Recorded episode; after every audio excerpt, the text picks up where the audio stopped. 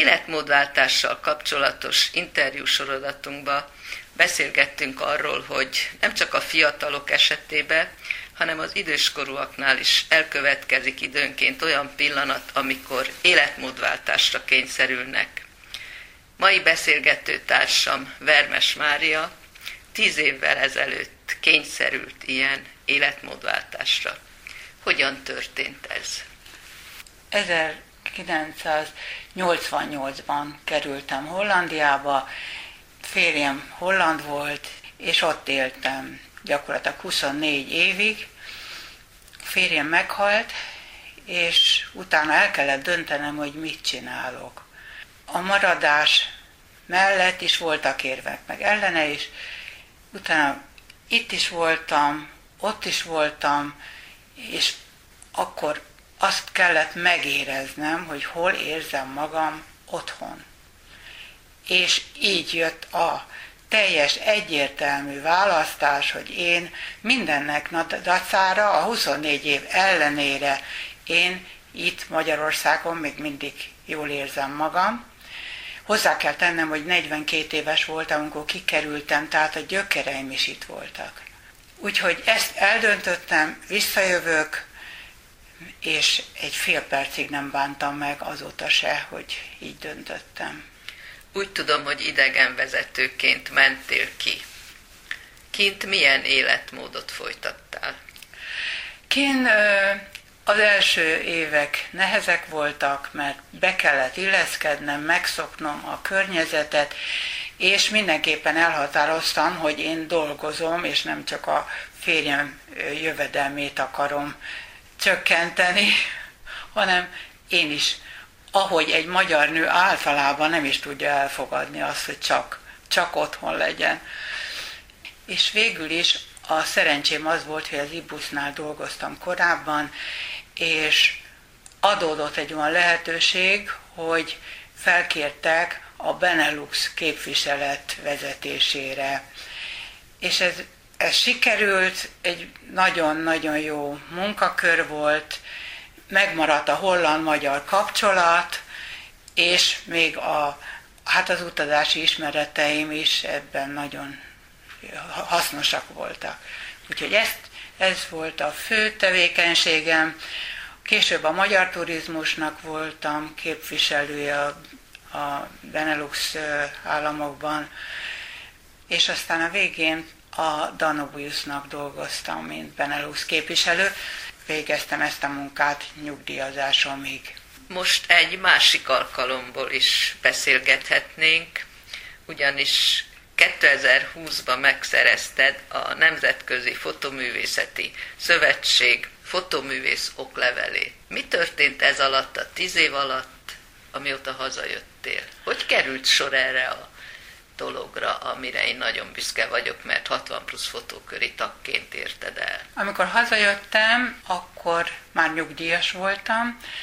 Egy kicsit vissza kellett illeszkednem, ugyan voltak ba- régi barátaim, de hát ezt a kört ezt egy kicsit bővíteni is kellett, és azt is tudtam, hogy, hogy valami hasznos tevékenységet szeretnék folytatni.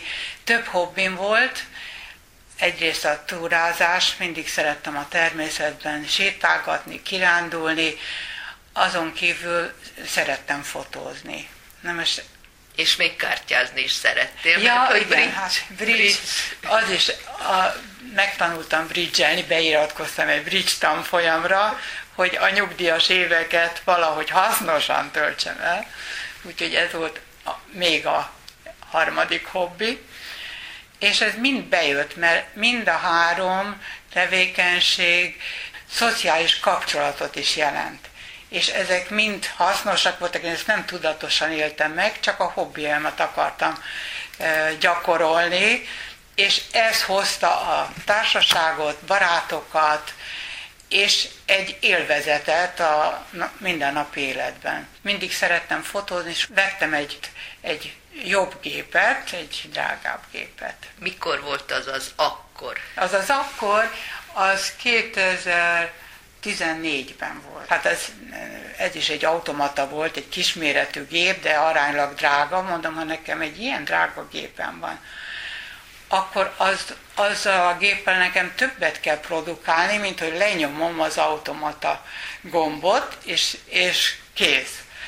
És akkor volt ehhez a géphez egy használati utasítás, ami olyan 200 oldalas volt, mondom, én ezt soha az életben meg nem tudom tanulni.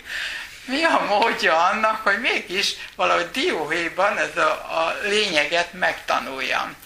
És akkor jött az ötlet, hogy akkor nekem be kell iratkoznom egy fotóiskolába.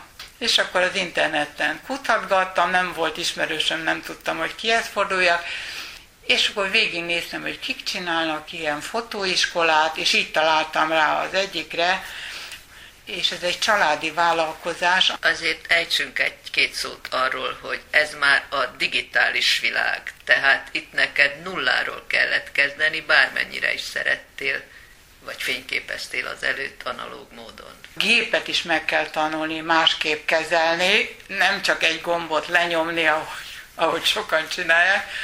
Most az oktatásnak ez volt a lényege, hogy nem csak fotózást tanultunk, hanem az, azt is, hogy a képeket hogy tudjuk kiavítani. Meddig tartott ez a tanulás? Három év volt. Általában az emberek megkeresik azt a társaságot, ahol jó érzik magukat, és közös a hobbi. Te próbálkoztál ilyesmivel, amikor fényképezőgépet vettél a kezedbe?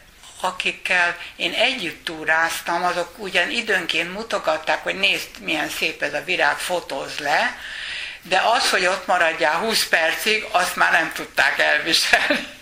Hogy kerültél a 60 plusz fotókörbe, mert hogy itt fotóköri tagként szerezted meg az afiapos művészoklevel?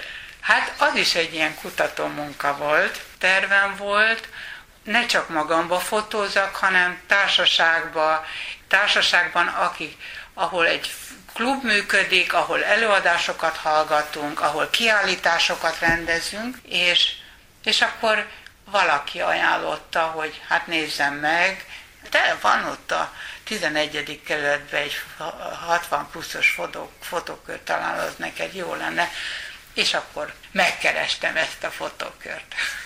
Azóta ennek a fotókörnek többször is vezettél már úgynevezett fotósétát. Nem csak tag vagy, hanem ismeretterjesztő sétákra is viszed őket. Honnan jött az az ötletet, hogy megismerteted szecessziós épületekkel ezt a fotókört? Budapesten rengeteg ilyen fotóséta volt, amit olyan száz éves házak, nyitott házak alkalmából szerveztek, azokon nagyon sokszor rég, részt vettem, nagyon sok hasznos információt begyűjtöttem, és aztán most, hogy volt ez a pandémia, akkor ugye kialakult, hogy hát inkább szabadtéri programokat csináljuk, és akkor jött az ötlet, hogy hát esetleg én szívesen vezetnék egy sétát, ami a szecesszió körébe tartozik. Nagyon örültek, és így kezdődött. Hogy kezdtél hozzá ehhez a nagyon nehéz nemzetközi szalonokba elfogadott képekhez kötött pályázathoz? Hát a, a fotókörben elég sokszor beszéltünk pályázatokról, be is jelentkeztem egy-két pályázatra, kezdtem a magyarokkal, és akkor az olyan sikerélményt adott, hogy egy-két helyen értékelték ezt, és hallottam arról, hogy lehet nemzetközi pályázaton is részt venni, az sokkal nehezebb persze, akkor elkezdtem csak úgy, egy-egy ilyen nemzetközi pályázatra bejelentkeztem párképpen, és csodák csodája volt, amelyiket elfogadták. A végén sikerült. Ezúton is gratulálok ehhez. A kiírás szerint egyévi sikeres nemzetközi szalonokon való szereplés, minimum 15 támogatott pályázat 8 országban, és legalább 15 fotóra minimálisan 40 elfogadás begyűjtése az alap, hogy ezt a fotoművész diplomát megszerez. Ez sikerült, és nagyon örülünk. Ámen Zsoka beszélgetett Vermes Mária, Afiap fotoművésszel.